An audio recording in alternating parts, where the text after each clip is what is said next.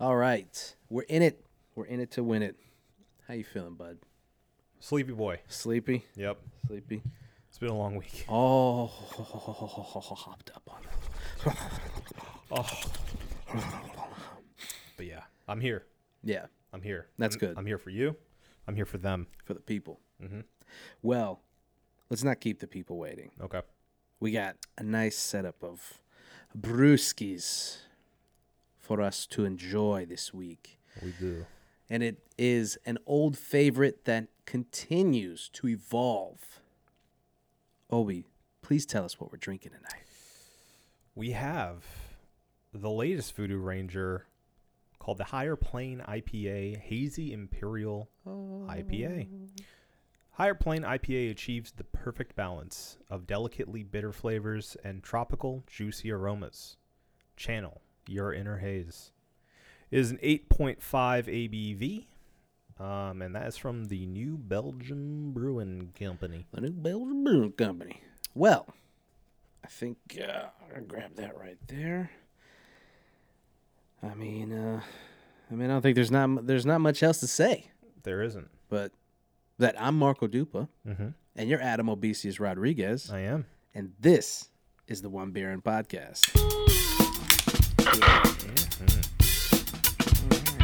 Lost to be found by someone to save you when you're down. Yes, I'm bored when it's bright out. So bored when it's bright out. 4 to 5 a.m. takes me to a place where I fit in. This is the One Beer In Podcast, the podcast with two brews crack open a brew, and we see where that one brew takes us. This is episode 288, and yeah, back again. Mm-hmm. Joe Biden has won again, and so that's good. Just in case anybody was wondering, he was just finally confirmed in Georgia. Yeah, so he's still the president-elect. Yeah, just in case that was uncertain for some people. Still is. Yeah. Yeah. Like Rudy Giuliani. Dude. With his inky, drippy head. I mean, what's going on? What's going on? We're going to look back at this time and just shake our heads violently. Yeah. I mean, it's I don't even know what to say anymore. It's become a fucking circus. Yeah. Well, become. It already was, but it's now to a point where it's like, I don't even know what to say anymore. Yep. I see them doing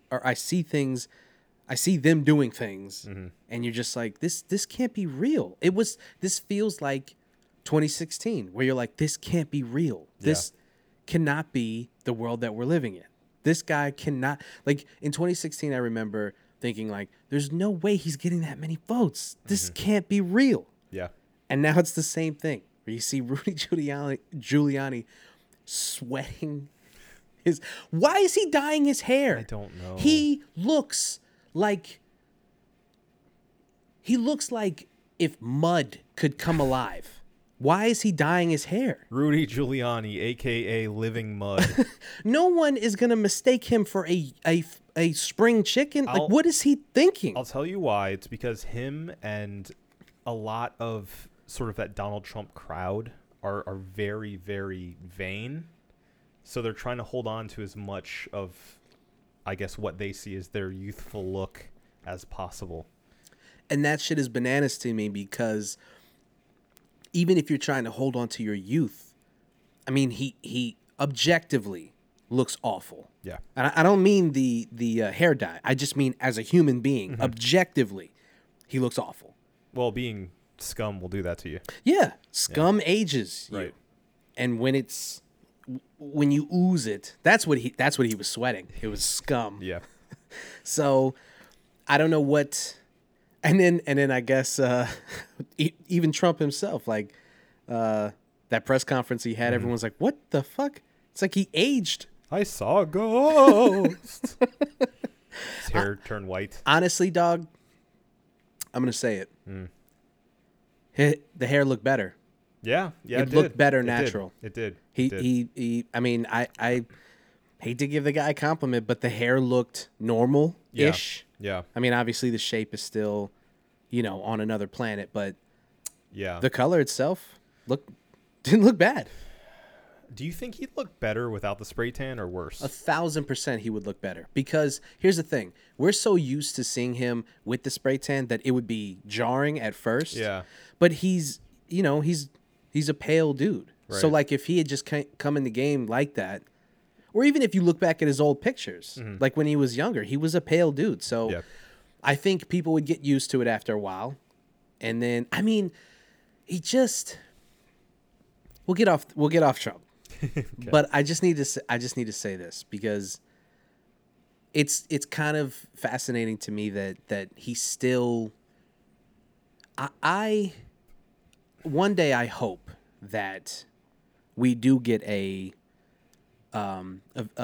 candid tell-all from him, because politics aside, you know, apocalypse aside, I am fascinated by his psyche. Being the president of the United States, he has unlimited resources, you would think. Almost unlimited resources. As close to it as you possibly could. Right. I don't want to get into the minutia of that. But what I'm saying is he could find a tailor in seconds. Of course. There is absolutely no reason why he should be wearing ill-fitted suits, bonkers length ties, mm-hmm. His hair shouldn't look the way that it does. His skin shouldn't look the way that... Like, it's just crazy to me that he spent 4 years looking the way that he does. Yeah, and I think a lot of that has to do with his personality trait of not being able to be told anything negative about his appearance, about his choices, about his opinion. Yeah. And so, you know, we've talked ad nauseum about people who are just surrounding themselves by yes men. Mm-hmm. And... that's what happens. You get insulated, and then, you know, people can't tell you anything. Yeah. You look like an idiot, but, you know, you dress yourself as an idiot, and therefore that's what you're going to be. But what's worse, going out and looking like an idiot, or having one of your people tell you look like an idiot? Looking like an idiot. Looking like an idiot. Of course. But you're thinking with logic. Yeah. So. Well. I don't know. I remember when I think it was like a year into Trump's presidency, and GQ had done this like mock-up of him if he had just any amount of humility and just let, you know, a stylist get to him, and he looked like, I mean, if he wasn't an evil scumbag, like he looked like a normal dude. Yeah, it's just really, I don't know, man. It's wild. Biden and Trump mock-ups of them with cool ass beards is flabbergasting. Yeah, they really they look awesome. Yeah, it's crazy. Objectively, yeah, it's kind of crazy. What's even crazier is like when you look at Trump's kids and what happened when they actually grew beards. You're like, how did growing a beard have the opposite effect on those dudes? Like a beard is supposed to just—it's supposed to up the ante for almost any dude on the planet. You grow a beard. I've been relying on it for years. I mean, mine doesn't even connect really. Yeah. I mean, it's connecting over the years, but even mine is like, it's enough. Yeah. Yeah. I don't know. Mm.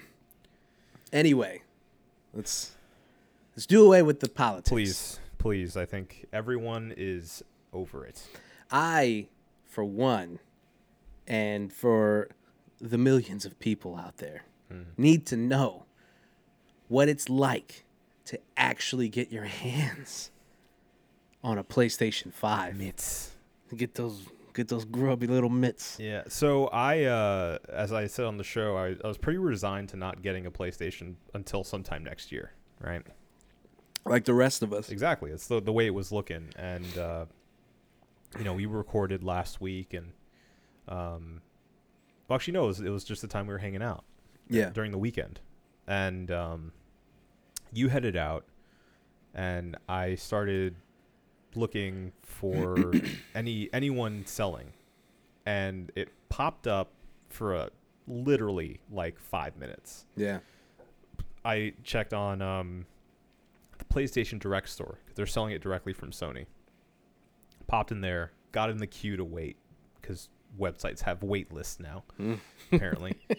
What a world we're living in. I literally sat on there for 45 minutes waiting for my time. Yeah. 5 minutes. 5 minutes before I was supposed to be let in, got a notification from Wario64 on Twitter saying they're out. You can still stay in line. Who knows? Maybe it'll pop back up, but so far they're out. Shout out to Wario64, by the way. Yes, yes, yes, for sure. It's a good page. Mm-hmm. So eventually I get in, and lo and behold, sold out. It says try again later. So I just stay on there, refresh. Open up Target.com. Refresh. Nothing. Target then eventually pops up for a second again. I click it, add it to my cart, and then I go to pay, putting in all my information. I put in all the correct card information, hit pay, and it goes, there's something wrong with your security code. I look at the card. I'm like, no, it's correct. Try it again and again, and I start seeing people on Twitter saying, got this far, and it's literally the part that I got to where it's saying something's wrong with your security card. And they're like, nah, I think there's something wrong with your security card. Yeah. So it got to about, I think, 2 in the morning, and I was like, you know what? I'm just going to go to bed now. It's going to go to bed. Yeah. Forget it. I'll leave open the pages. I'll refresh in the morning, see what happens. I like that we've both kind of resigned ourselves to just waiting. And then at something in your brain was like, no. I need it. Like, I'll wake up tomorrow and I'll keep refreshing. Yeah. I'll the bare minimum, I'll just, wake up early and get on my computer immediately and start hitting that refresh button. Refresh. So I had a doctor's appointment in the morning. And on the way to the doctor's, I just had on my phone, I already had the page open on bestbuy.com. Because, of course, I'm looking on my phone and on my laptop at the same time. Of course. The bare minimum. I'm really not trying here. Yeah. So on my way to the doctor's, literally in the car, I'm at a red light, and I just say, you know what, I'm going to give it a look anyway. I might as well. I look on bestbuy.com, and lo and behold, it's available. The little button's yellow. Lo and behold. I hit the button. I'm already logged in because I know I don't want to waste any time. Mm-hmm. Click the button. It takes me to my cart. Nothing in my cart. The light's green. I start driving. I'm being dangerous. I mean, you gotta live dangerously if you want to. Bare minimum. I'm doing the bare minimum. And so I just keep hitting refresh over and over again. Yeah. About 10 refreshes in.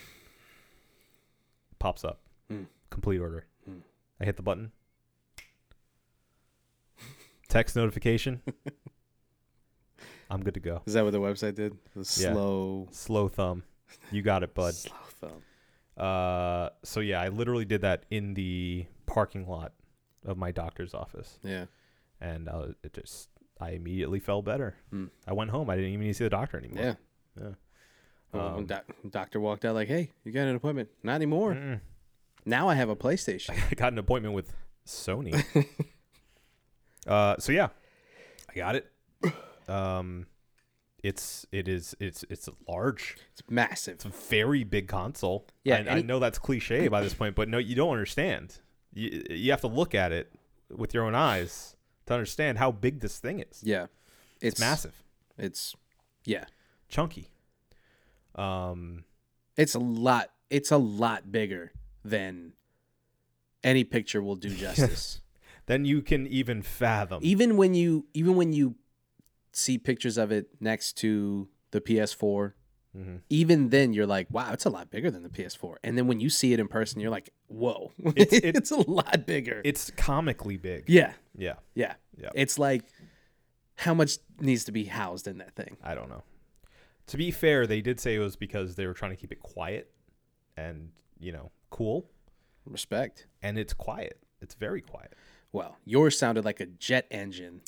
Your PS4, yeah. Oh, yeah, for sure. On its last leg, it was like... Yeah. I'm trying. It's the SpongeBob out of breath meme. Yeah. Just... So, all right. So it arrives. Yeah. And how was the... Oh, I should have filmed the unboxing. It's true. That was content. Yeah. That was content. I was thinking about it, but I didn't want to be that vain.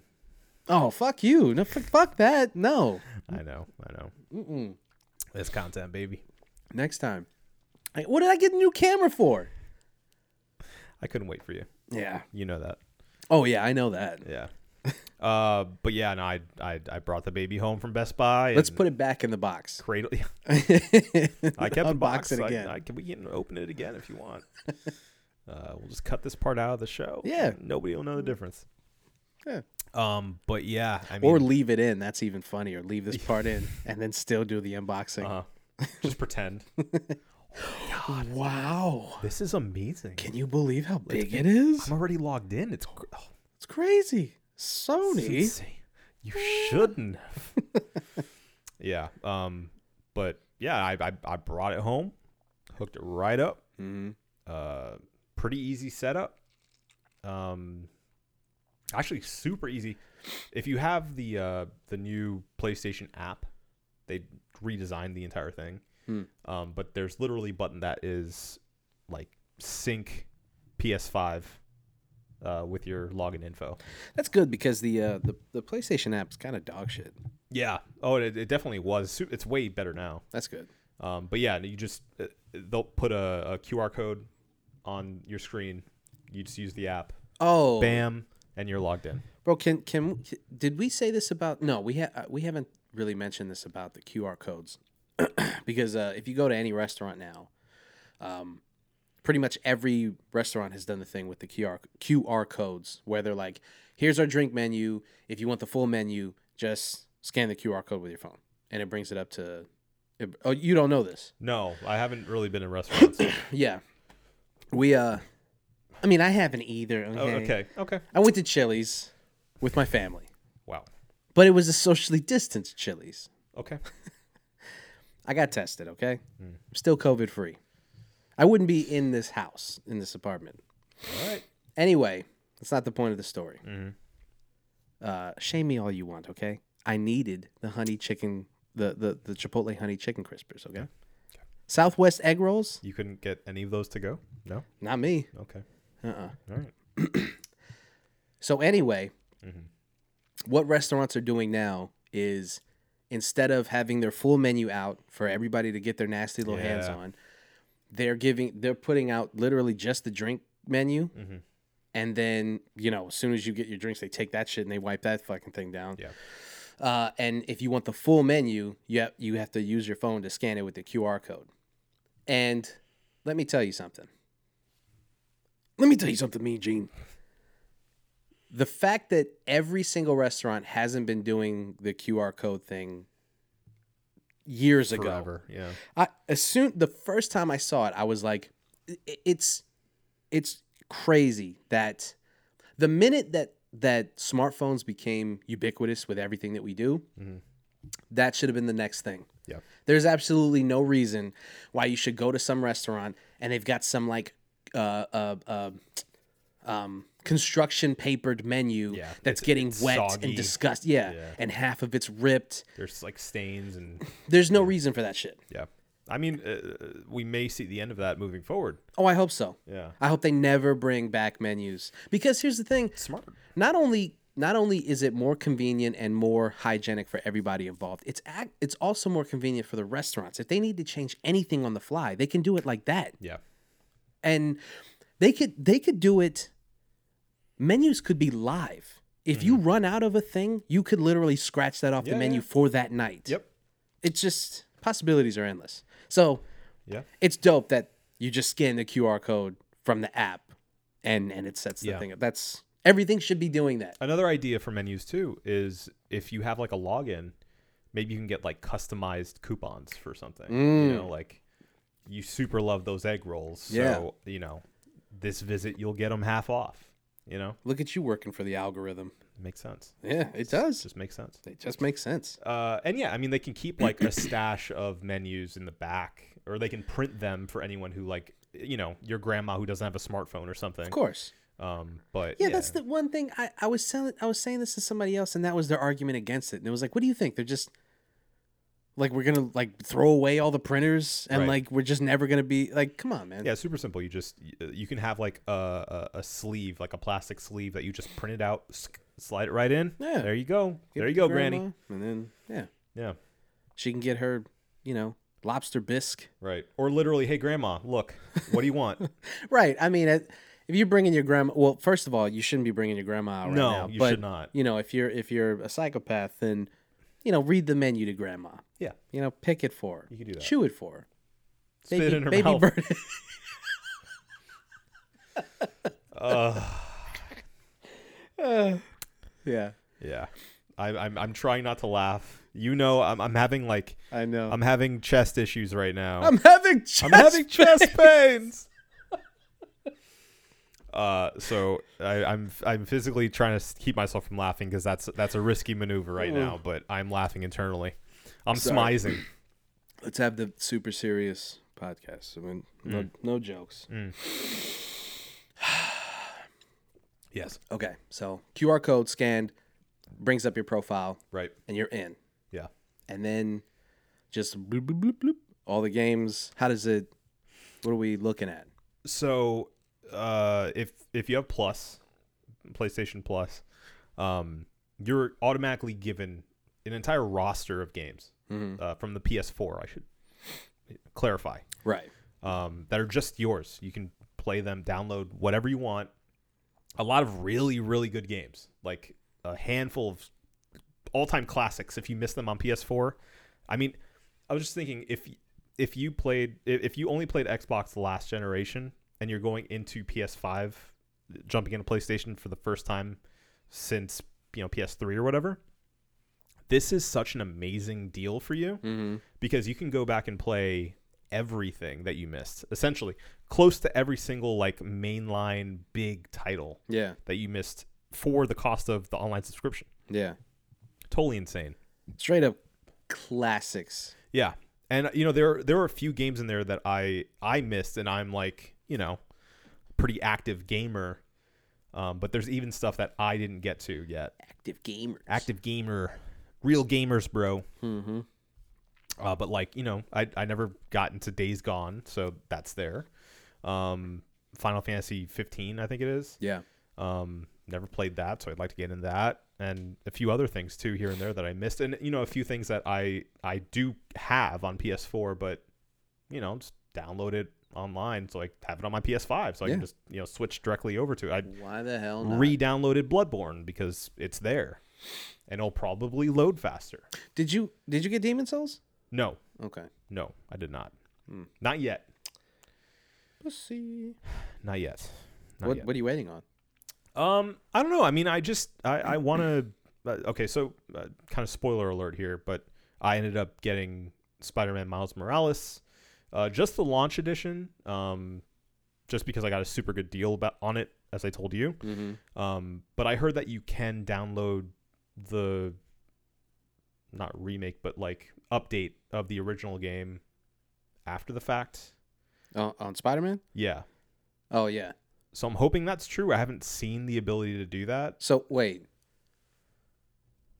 Because there are two versions of the Miles Morales game that you can get. Yeah. There's like an ultimate version that comes with the updated version of Spider-Man remaster. That's what the remaster.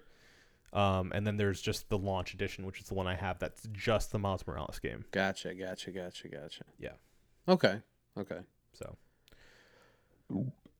you got it for a killer deal. Yeah, I couldn't pass that up. Yeah. They say it's like what, 15 hours of playtime? Yeah. But, I mean, that's it seems like it's more than enough. Like, just I played maybe the first 3 hours or so, and it's awesome. Yeah, just incredible. But anyway, so yeah, it comes with all those classic PS4 games. It comes preloaded with Astro's Playroom, which is a another Astrobot game. And you got to be a PS4 OG for that. Yeah. And a PSVR, super good PSVR game for that too. But it's super cute. It's way better than it has any right to be. It's essentially like a demo for your controller. So it teaches you all of the mechanics, that all the new bells and whistles for the controller. As the first one did. Exactly. Yeah, that's really its purpose, but it goes above and beyond that into being like this tribute for PlayStation.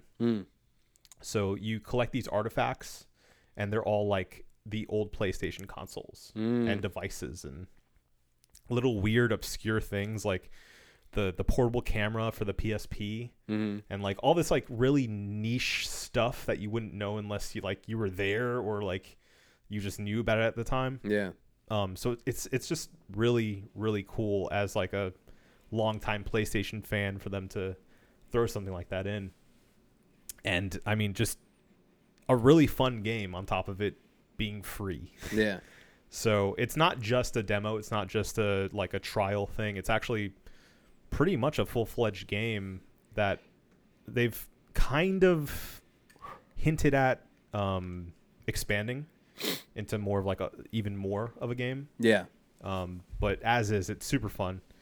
Highly recommend you give it a try as like your first game out the box.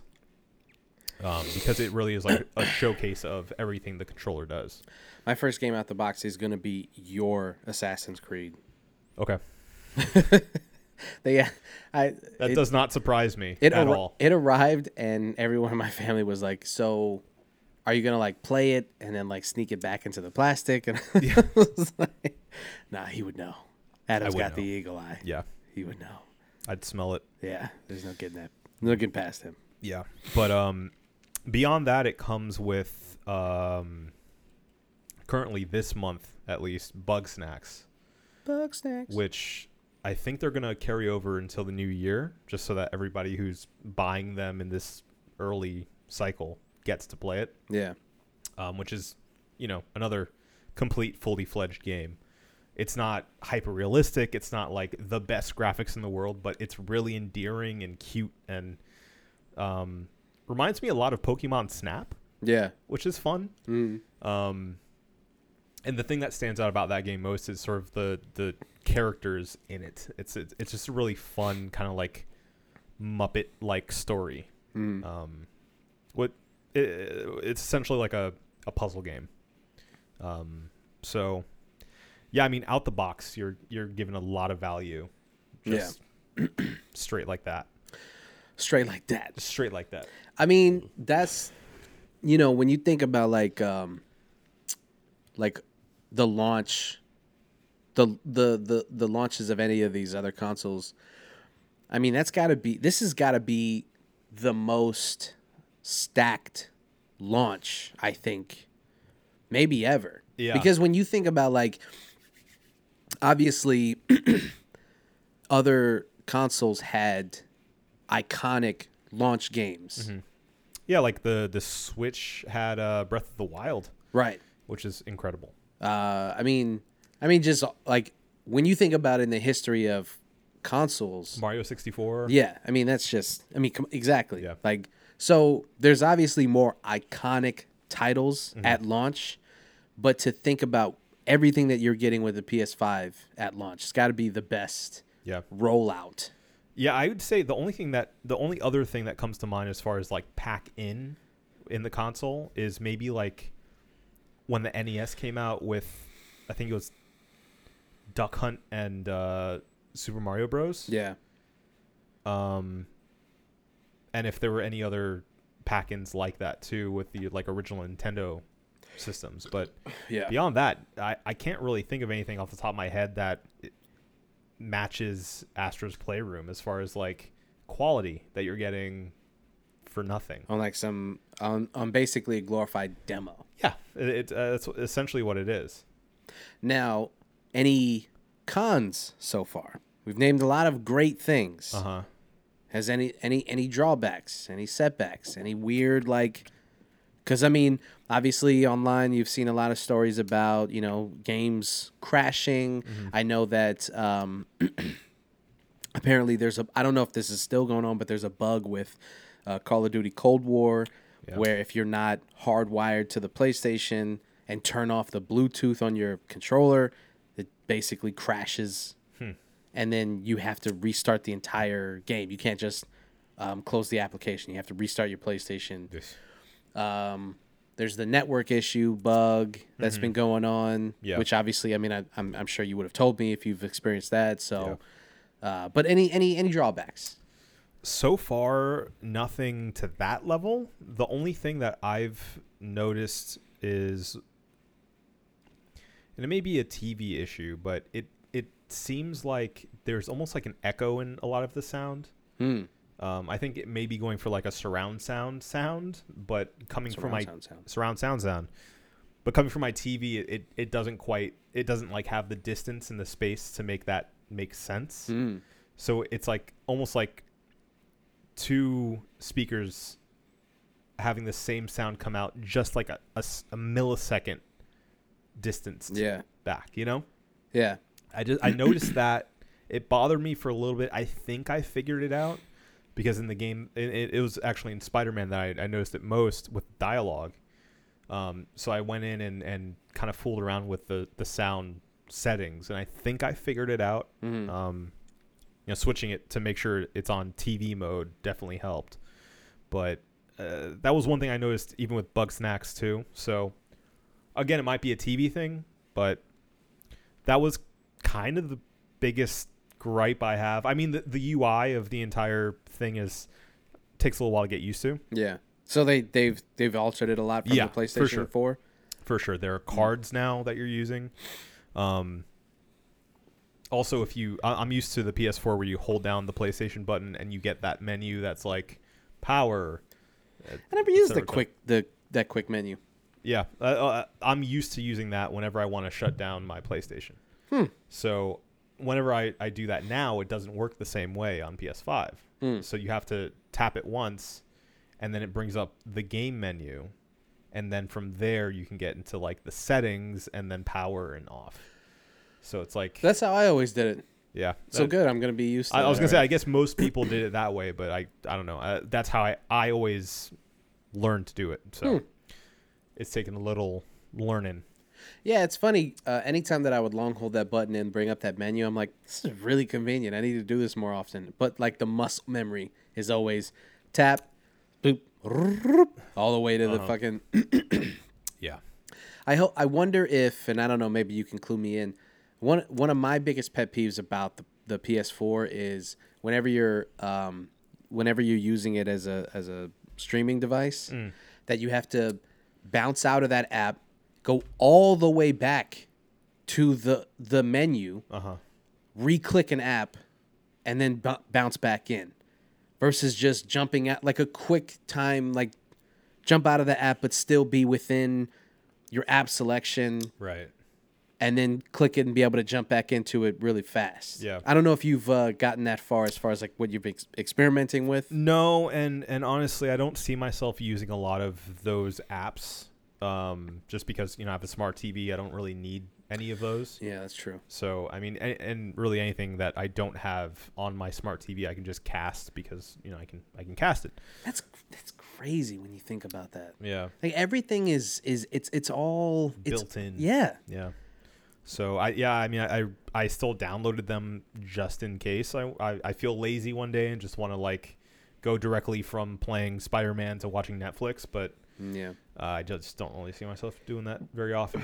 That's how I usually. I just use it because you just get used to it. Yeah, and it's like, you know, you can use your smart TV for most of those things, but then it's like, I don't know, my PlayStation is on, and then I can just bounce from one thing to the next. Yeah, it's like I don't know, it's just more convenient. Yeah. Let's see what else. I mean, I guess to kind of round out my impressions, you can ask me more questions if you want to, but to round out my impressions of it early on, I've only had it for a few days now. The biggest standout is definitely the controller. Yeah. That's like, it looks beautiful. The graphics are super smooth and it's really pretty and loads super fast. especially with Spider-Man. That was going to be my question. Yeah. But the real standout is the controller. It's, first of all, it's lasted, the battery's lasted super long. I haven't had to recharge it yet, and it probably has, I don't know, like 3 hours, 3.5 hours, something like that. That's what's up. And the fact that it's doing so much all the time on top of that is just super impressive. Yeah. Because let me tell you, that haptic feedback, game changer. Ooh. Yeah. It's insane. Talk about it. I am super, super happy that the PlayStation came packed in. You can just take this one, you know. But I like the setup. Okay. I'm super happy the PlayStation came packed in with Astro, because that showcases the haptic feedback exactly how I wanted to check it out and all of its nuances and stuff. Yeah. It just, the fact that you can feel so much in your controller now, and there's so much nuance and feedback from everything you do that's available, is it really immerses you a lot more into the game. Well, that were you the one who shared the video of the trigger? Call of Duty? Yeah. That's incredible. Yeah. So, and that's just, that's like a super obvious thing to do with the game. Mm-hmm. I can't imagine the potential of that, you know? Yeah, so for people who haven't seen that video, in Cold War for PS5, they have the haptic feedback option that allows you to have every single gun trigger pull feel different. So, like, the most obvious one's like a double-barrel shotgun, right? Yeah. So you pull a little bit, and you feel it click, and it fires one of the rounds, and then you pull a little bit harder, and it does the other one. That's gonna take some getting used to. Well, and a lot of people who, like, you know, play competitively and stuff will obviously turn that off. Yeah. But, you know, just even playing like single player from immersion standpoint is, you know, just super cool. Mm-hmm. Do you have Cold War? No, I don't. You need to get Cold War. I will. Don't you worry. Don't you worry. Play some zombies. I'm getting there, brother. Does PS5 cross-platform with PS4? I actually have never looked into this. Yeah, I'm pretty sure. It does? Yeah. Yeah, because, I mean, it has backwards compatibility, so why wouldn't it? I don't know. Yeah. I'm just want to make sure. I'm pretty sure. I mean, it wouldn't make sense for them not to. Yeah. No, it really wouldn't. So, yeah, I mean, you kill a huge player base. Yeah. So far, anyway. Obviously, everyone's going to catch up eventually. But yeah, I mean, I know for sure people are cross-playing, like... Oh, wow. Let's go. Like a lot of the competitive online games and stuff, so... Right. Okay. I would say pretty certain it does. Okay. But yeah, again, the big standout's the controller. It just has so much technology packed into it, and it feels really good. Yeah. I'd say most importantly, it's very ergonomic. It took a little bit getting used to for me, mm-hmm. just because it is a little beefier. Beefy. And, you know, it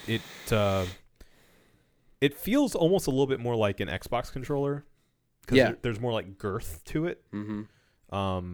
Girth. Yeah, which, I mean, like, I don't have the biggest hands, so I was kind of more used to, like, the smaller DualShock feel of those, like, nubs at the end, but you don't have those anymore. It's just, like, flat out. But that being said, like, it's super comfortable. I again, played for a couple hours back-to-back without having any fatigue. The funny thing is, those adaptive, or the triggers, yeah, that feedback... after a while can actually tire your fingers out. Really? Yeah. So I started to, like, be like, oh, my hand's kind of tired from, like, just the tension on the pull. Yeah. So that's new, but super cool. The microphone is right there on the controller too. I don't see people using that a whole ton, but it's cool that's there. Yeah. And, you know, for certain games, they can use that for another feature. Yeah. And, I mean, you know, they're definitely going to have in certain games where you have to, like, actually give audio commands and stuff like that. So. Yep. And let's see. Touchpad's still there. Works the same. Yeah. The speaker sounds a lot better. I should bring it. I'm going to grab it. Okay. The speaker on it sounds a lot clearer. I don't know if that's just me, but it sounds a lot better. Well, like the speaker from the controller? Yeah. Because I just spent dozens of hours beating Death Stranding, and that baby cries a lot on your controller. Oh, did you? Okay, so you... I guess we could talk about that. But... okay. All right. This is only for the YouTubes. The YouTubes. But if you're watching... Ooh. Look at that. Ah. Look at that beautiful piece of artwork right there. That is something sexy right there. Here. Yeah. So, like I was saying, this section's a bit deeper down. Mm-hmm. So you kind of have to get used to putting your fingers back here. I'm used to being able to wrap it a bit more on the DualShock. Mm-hmm. But, you know. I mean, with this, let me see. With this guy says he has not very large hands. I got big, wide, short, stubby. Mitts. Big, meaty claws. And for me... I actually prefer... I've always preferred the Xbox controller. Yeah. So I like that it almost feels sectioned off. Mm-hmm. The PS4 DualShock is... You're almost like holding the whole thing. Like you're swallowing it, basically, with your hands, right? Yeah. This is like... This feels really natural. Yeah. Like this hand does... This hand does this shit. This hand does this shit. Yep. And it's all dedicated to where it's supposed to be.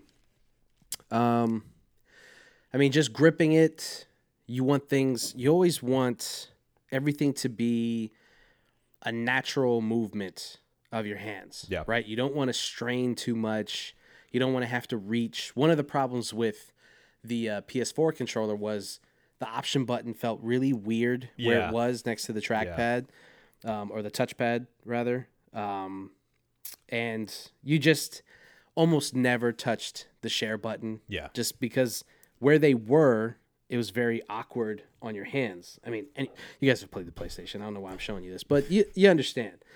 Like, the option button was really... The option button and the share button were really strange on the controller. Yeah. And so kind of made it so that, like, forced you to do things that were more comfortable for your hands, right? So instead of hitting the options button, unless in game I needed it, I just hit the PS button, you know, or just found alternatives to it. Yeah, the share button didn't get used a lot, so it just feels better. Mm-hmm. Yeah, I think most people are gonna like it better than the DualShock, and that was surprising to me because you know. DualShock's legendary for being a timeless design that's been used since the original PlayStation. It is. I mean, I say all that shit that I just said, and that's, to me, is nitpicking. I think that it's an incredible controller design. Yeah. But I agree with you. I think that the Xbox controller from like 360 on has been the best controller. Yeah. It's better. For sure. Yeah. I just don't know how you can argue that. It's just except better. For like, you know, fighting games. Yeah, and even that, I mean, people say that, but I mean, I guess I don't play enough fighting games to understand like what the advantage is to the DualShock versus the Xbox controller. It's literally just that it's not that offset. Yeah. So this is very much what's it called? What's this guy called? The D-pad? D-pad centric controller. Right.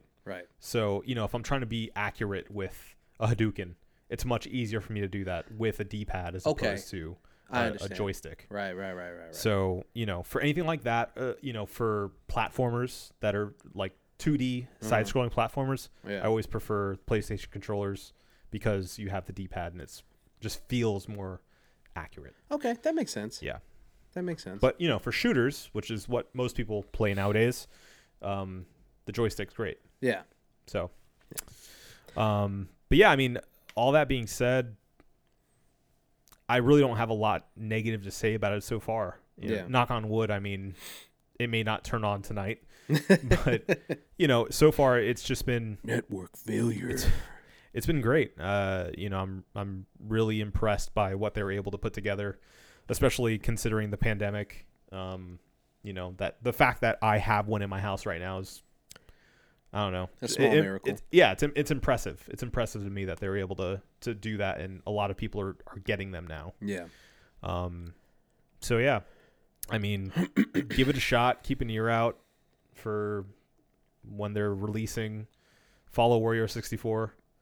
And yeah, I mean, if I can do it, you can too. That's right. That's inspirational. Yeah. That's what the people want to hear. People need to be inspired. Yeah. They need to know that it's out there for you. You can find it. You just got to reach a little bit. You got to want it. You got to get a little lucky. Mm-hmm. But it's out there. I mean, that's what success is about. Mm-hmm. It's about the drive. It's about the passion. And a little bit of luck. Yeah. And a little bit of can-do attitude. Mm-hmm, mm-hmm. Right? I didn't give up. That's right. Most people in your shoes would have. Yeah. I came close. If I didn't get it the night of, that was it. Yeah. I wasn't going to get it. Yeah. I mean, I don't got it. So I got other shit. Uh-huh. Yeah. I spent money on stupid shit. But like good shit. Okay. Good stuff. Good stuff. I mean, I mean, hopefully people notice the difference. I really hope so. It's going to be depressing if they're like, nah, it still looks like shit. It's still garbage. Yeah, no. You're still filming a couple assholes. I'm going to go in and hopefully do some After Effect kind of stuff that makes it look even better. But yeah, I mean, we got new camera. One of the things that I've always wanted Sony product. Yeah. Oddly enough, we're funding Japan. Well, I went to the store to get just a and people who know cameras and are more well versed in these sorts of things probably gonna cringe at this, but I went in looking for just to Best Buy too. I went at Oh my god, it's kind of crazy that we didn't see each other. Wow, I went in under the motivation that I was going to get a Canon Rebel T7. Yeah. Entry level. Yeah. Yeah. That's the one. Anytime you Google like good beginner cameras. Yeah. I mean, I got the T3 for a birthday and used that forever. I mean, it's still usable. Not even T3i, just the T3. Crap. I mean, that's, you know, it's. But it's a good learner. It gives you a good foundation for all the little buttons and, you know, focusing and learning the fundamentals. It's, right. You know. Right. Great. There is so much to it that it's amazing to me that like almost everything that you can get into, there is that second layer, that third layer. Oh, there's levels to everything. You can always go deeper. Right. Yeah. And I love it. I love that everything that you can get into, there is another layer to it. Where it's like, all right, you're past the surface level casualness of it. Yeah. Now let me show you some real shit. Like, I mean, you can go out and you can take really nice pictures on your phone. Anybody can do that now. Sure. At this point, the technology is advanced that you can take a nice picture. You can film a movie on your phone. Yeah. And that's dope. That's awesome. It's beautiful that technology has got to that point. But there's always that second level where you're like, all right, you've opened the door. Now let me show you. Yeah. Let me show you that real shit. Walk in. So I go in looking for a T7, thinking like, you know, this is the joint. This is I'm just gonna start with this shit. And I luckily the guy that I found at Best Buy was a photographer, which is kind of weird because I found him in like the computer section and he knew all this shit about cameras. So I'm like, hey, man. He tells people he's a programmer when they ask him in the computer section. And he's in the cell phones. Yeah. He's like, I've had so many cell phones. Yeah, yeah. I'll tell you what. I designed these in my downtime. Have you seen that TV? I was part of the design team on that TV. So I'm like, I'm just trying to get the Canon here in the corner, and he was and I said the Canon Rebel, and he's like, Rebel? And I was like, yeah, man. And he's like, all right. And I was like, what? And he's like, I'm just fucking with you, man. It's a good camera. And I'm like, dude, no, I don't know a fucking thing about photography, videography. What do you think? So he basically goes down the list of all the pros and cons of the camera. And then he's like, well, let me show you this. And he brings me all the way around the corner. And he's like, this is the joint. Mm-hmm. This is the jam. So I ended up getting a Sony Alpha 6100, which is like the baby brother of the 6400, which is like the ooh-wee, the mm-hmm. you know, the ah the yeah. So it's still like a beginner camera, but it's elevated. Like that. Yes, exactly. Yeah. So, you know, the minute you get something like that, cool beginner, right? Where you're like, I'm a beginner, but I'm not like that fucking guy. Right. The minute you get your hands on something like that, you're like, I want to know everything about this. Yeah. I told myself, this is a utility purchase. It's for the podcast. It's for music videos. If we want to film some short videos and stuff like that, just anything that we want. It's a utility purchase. Yeah. I told myself, I'm not going to be one of those guys who's like, I'm a photographer now. And you just, you get all into it. You get a bunch of lenses and you want to take everyone's picture and shit. Yeah. It's like, I'm not that guy. You fall into the hole, but in a aggressively obnoxious way. Yeah. Yeah. And I told myself I wasn't going to be that dude, but it really does. There is something to you. There is a siren call when you have something like that in your hands. It makes you want to. There's so many things to learn about it. Yeah. That it makes you want to know everything about it. Mm-hmm. You want to be able to click any fucking thing on there and know exactly what you're doing. Yeah. It's I don't know. It's it gets you, man. It gets you. You're like, I need to learn. I need to know how to do that thing. I don't like having a device that I don't know what that thing is. Mm-hmm. You know what I'm saying? Yeah. Like for the phones, for instance, whenever I get a new, or I mean, I guess it doesn't matter now. There hasn't been a lot of huge changes in the past couple of years, but the first time I got an iPhone, like I think it was like the iPhone 4 or 5, you go through. I would go through the all of the menu screens. I would go through all the settings and stuff and just like click through shit just to kind of figure out, what does this thing do? What does that thing do? How do I find this thing? Just so you know, like with the MacBook, you go through different menu screens and you're like, that's been there this whole time? And I wanted to do that months ago. Exactly. This if I would have known that was there, this would have made my life so much easier. So, you know, it's the same thing with the camera. It's all built into the device where you're going through these menu screens and you're like, all I had to do is turn that off and then everything is different. So, yeah, it's fascinating. I like shit like that. Nice.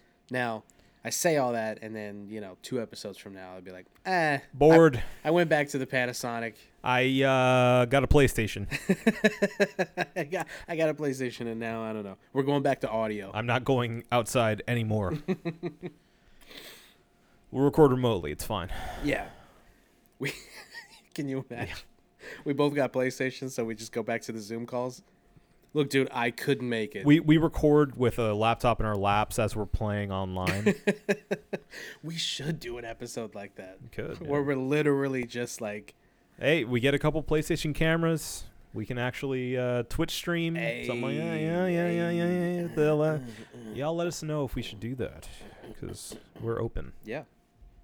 Speaking of Twitch, have you seen the new all of these new terms of services for all the apps, especially Twitch and YouTube? Yes. It's been fucking intense. Yeah. Because I mean, they were flat out banning people immediately. Yeah. Just because they had music in their old videos. fucking crazy. And if you think, like, if somebody's one of those Twitch streamers who does it every single day, and they were recording stuff for years, and they had music in all of those videos, and doing like those, can you imagine doing like a just chatting stream where you're sitting there just talking to chat for like 5 hours, right? And apparently they've told people in those situations, like, yeah, we're sorry, but you got to take them down or you're gonna be banned. That's nuts, man. So there's a lot of people who are out of luck. Yeah. And I mean, the crazy thing about this is, what did Twitch think was coming? Like, when you get to a point where you're being able to pay people millions of dollars to be on your streaming service or your service period, when you get to that point, I mean, you're a machine. You're a big, big machine. And, I mean, not only that, Twitch is owned by Amazon, so it's like... the biggest of machines. Exactly. Yeah. So what did you think was going to happen? I mean, I think we're both, like, the kind of people who would just be like, you know what? Fuck you. Just let people use the fucking music. Like, what's the big deal? Yeah. When it comes to, like, obviously... if your whole stream is just, you know, playing other people's shit, and as creatives, I think we would both be like, all right, well, I want a little piece of that scratch. You're making millions of dollars off of my shit. There's a huge difference if it's just literally a blank screen and they're playing the album that, you know, you're trying to sell. Right, right. I don't want nobody just taking my shit and then just playing it and going, isn't this dope? Now pay me. Fuck him. Right. But... the IRL streams, the just chatting streams, stuff like that, where it's like, I mean, fuck, man, they were getting on people walking through stores, and the music's playing in the store that you're walking through. It's like, God. What am I supposed to do? Yeah, mute the stream? Then what's the point of the stream? That content can no longer exist. Something's got to change, because this is. This is the wrong direction to go in. Yeah. To start, you know, cracking down and laying the hammer down on people. This is not the right direction to go. I understand capitalism in this country, but you have to weigh your profit versus the I guess the risk that you take with alienating all of these people, because it's a huge portion of your, I mean, there, you know, like everyone's talking about Instagram, for instance, right now. Instagram rolled out this wacky update. That gross. Yeah, no, I mean it's resoundingly being panned. Yeah, across the board, and everyone's talking about how, like, I mean, everyone's gonna migrate over to Twitter, and, you know, we abandoned MySpace and blah blah blah, and it's like, you know, everybody's got their rose-colored glasses on. For MySpace, it's like MySpace was dog shit. Okay, yeah. Stop. Like, it's funny, but when you actually sit here and talk about how, oh man, we did MySpace dirty. No. You were just 12. Exactly. MySpace sucked. Yeah. Okay. Everyone always brags about how we were coding, and you weren't coding. You were doing basic HTML, and the problem was you fucking. You like Carlos, I think it was said on Twitter, people they created music tracks on their fucking pages, and then they hid it, so then you couldn't turn it off. Right. So every time you go to somebody's page, you hear fucking Christina Aguilera screaming at you. Yeah. Or Linkin Park.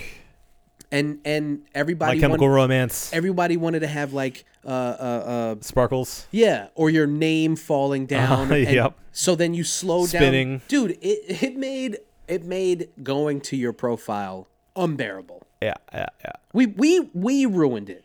Okay? We sure did. We fucked it up. Yep. And then once everybody got tired of it, we all moved on to Facebook. So don't sit here and pretend like it was this beautiful oasis of a website and we all just got tired of it. It's because you didn't have a mortgage. Exactly. That's why. That's why it was better. That's why it was better. Because it sucked. Okay? Yeah. And Instagram, I don't know, man. It's one of the... It's the reason I bring up Instagram is because it's capitalism versus your consumer base, because they're going to make money despite themselves. But you have to think about what is the long-term effects of doing of updating something or creating something or doing something on your site that is so alienating to people who are loyal to your site that you take the short-term millions that Instagram will make off of the shop, for instance, versus all of the people going, Instagram is old news. But because your reputation is on the line. That is that for some reason, I mean, we're at a point now where that matters. Yeah. How people feel about a thing matters. It doesn't matter how viable the site is or how useful it is.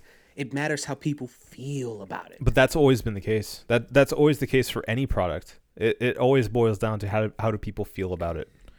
Yeah. Because if they don't feel good about it, they're not going to use it or they're not going to buy it. Yeah. And you're going to go out of business. I mean, it's a gamble. It's a gamble that they do that because they see a revenue stream that they weren't tapping before, and they're hoping to do it now. And it's a gamble to see if this is one of those things that maybe people will complain about for a solid month. They get all their memes out, and then month two, it's just the way that we remember Instagram now. Yeah. You know, so if that happens, and then, you know, people start seeing it as a marketplace, it works out for them. That's true. But if people do really start jumping ship, could have shot themselves in the foot. Yeah, I mean, it's a gamble that all of these sites seem to be taking. I mean, the thing with Twitch is these labels are going, no, we want some of that pie too. Yeah. So it's I mean, you know, it all comes back down to fucking consumerism and capitalism. Same thing with YouTube. Their terms of services was updated, and it's another just straight up capitalist based, like, you know, we're gonna throw a bunch of ads, and if you're not a YouTube partner, kind of go fuck yourself because we're gonna throw them on there anyway. Yeah. That's a whole nother. That's a can of worms. Yeah, yeah. Exactly. Yeah. Well, I mean, with the Twitch thing, it seems to be the main issue is not even within Twitch. It is their fear of litigation from all of the record labels. I think it's their fear of paying these record labels, because all they have to do is come up with some kind of licensing agreement. Yeah. Yeah, I suppose so. But then it becomes a thing of like, if you just, let's say your example of somebody walking through the mall and something's playing over the PA. Yeah. How would that work? Somebody's got to pay for it, or somebody eats that. So let's say I have a Just Chatting stream.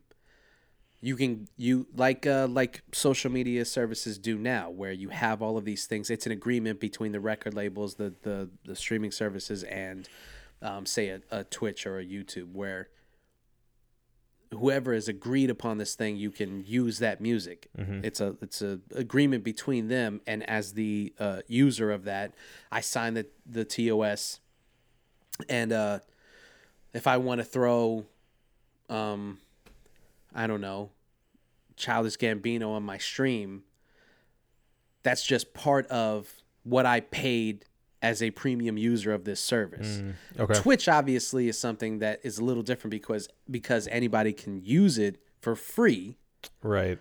But you can pay, or I guess, I don't know if you can, but I think that that's the future of it. You pay for like a Twitch Pro plan, and then you're part of that agreement. Right. Yeah. I guess it just, in my mind, it gets complicated when you get to certain record labels that, like, you know, are especially frugal with their music, like, you know, anything from the Beatles. Yeah. Yeah. Or, you know, King Crimson for a long time. You couldn't find it on any streaming services. Mm-hmm. So if, like, you know, I just happen to be on my Spotify and I hit random and Court of the Crimson King comes on and they haven't signed over to have those rights from Twitch, Does that just mean that one Twitch stream is no longer allowed? Yeah. They just flag it? Yeah, you're fucked on that one. All right. Which is really fucked up, but I mean, the thing is, we're talking about the branches of a problem that has deep, deep, deep, deep roots. Yeah. The fact of the matter is, when you get down to the nitty-gritty, fuck Twitch streamers. The people who are making this music are the ones who are getting fucked the most. Oh yeah. You know, you want to they are the original creators within this entire cycle. Exactly. And at this, you know, you've got Spotify. The Beatles are starving. I don't know if you know that. You've got that bald fuck at Spotify who's negotiating deals with the licensing agreement with, you know, Twitch and these other services, and it's like, who appointed this dude to negotiate on my behalf? Yeah. Who can use my music? It's fucking bullshit. Yeah. So, you know, at the end of the day, it's a deeper rooted problem than just, yeah, if you walk through the mall and they're playing fucking DaBaby and he didn't license that, you know, it sucks. Yeah. I don't know. I don't know what the answer is, because this is a very complicated problem, because technology just moves too fast, dude. Mm-hmm. We're at a point where this shit just moves too fast, and then by the time you've discovered a problem, it's next one's cropped up, right? Yeah. So you're like, fuck. What do we do? Yeah. How do we make it so that it's fair for everybody? And it's never fair for everybody. I was gonna say, I'm sure they'll figure out an amicable ending for everyone involved. Yeah. I have the utmost confidence that this will not end in exploitation of artists. Artists won't get fucked at all. No. Prepare that lube, baby. All right. Let's get the fuck out of here. Can you end every show like that? Prepare that lube, baby. Yeah. Tonight's brew was the Voodoo Ranger from the New Belgium Brewing Company, the Higher Plane IPA. Obi, what did you think of this brew? I thought it was okay. Yeah. I wasn't a huge fan. It kind of hits you over the head with the hops, but not in a really pleasant way, in my opinion. I don't know. There's just something that doesn't taste like fresh. I don't know. I'm trying to figure out the vocabulary I need to describe what is turning me off of this a little bit. But I guess it's just a little harsh. Yeah. And I'm somebody who enjoys very hoppy beers, but not in this way. I like the flavor of the hops. I'm not really enjoying. It's not melding for me in a super pleasant way. Yeah. It's not bad. I'm not going to say it's bad. It's not bad at all. But I would just barely recommend getting this again. So that being said, I'd give it a 3.5. Okay. I would give it a 4, but mostly for the same reasons that you did. Yeah, because that bitterness is it's a lump on the head. It definitely hits you, and you're like, like that, yeah. Yeah. It's strangely like sharp or something. Yes, I don't know what it is. It's just like an unpleasant mouthfeel. Yeah, that's the best way to describe it. It's sharp. Yeah, sharp. Maybe I don't know. I mean, I feel like we've gotten so far away from that OG Voodoo Ranger that I can't even place how much different this is or how it relates to the original one. I guess it being a hazy had me thinking it'd be much smoother than it is too. But it's also an Imperial. It's true. Hazy Imperial. Yeah. I kind of want to... I'll stick with 4. I'll stick with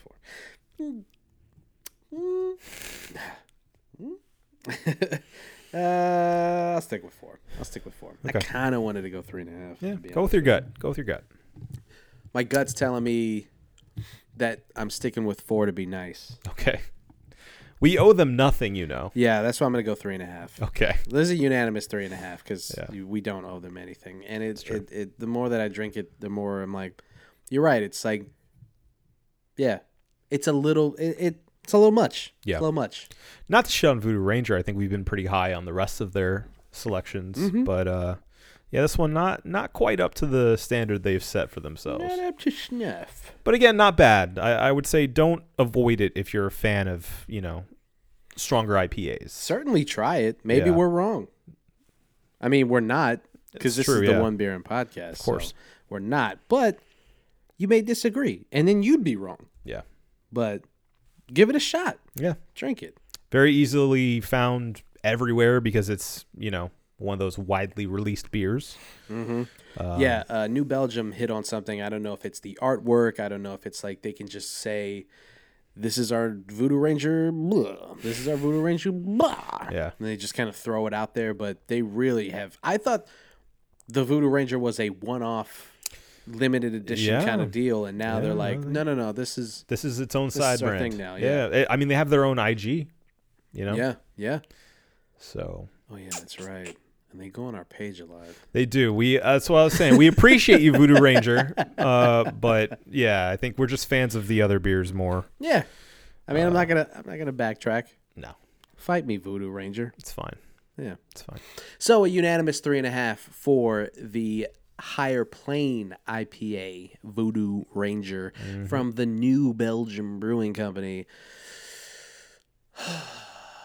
You think we got it? I know we do. Well, if you say so, then that means this has been the One Baron Podcast. For myself, Marco Dupa. For Adam Obesius Rodriguez. PlayStation.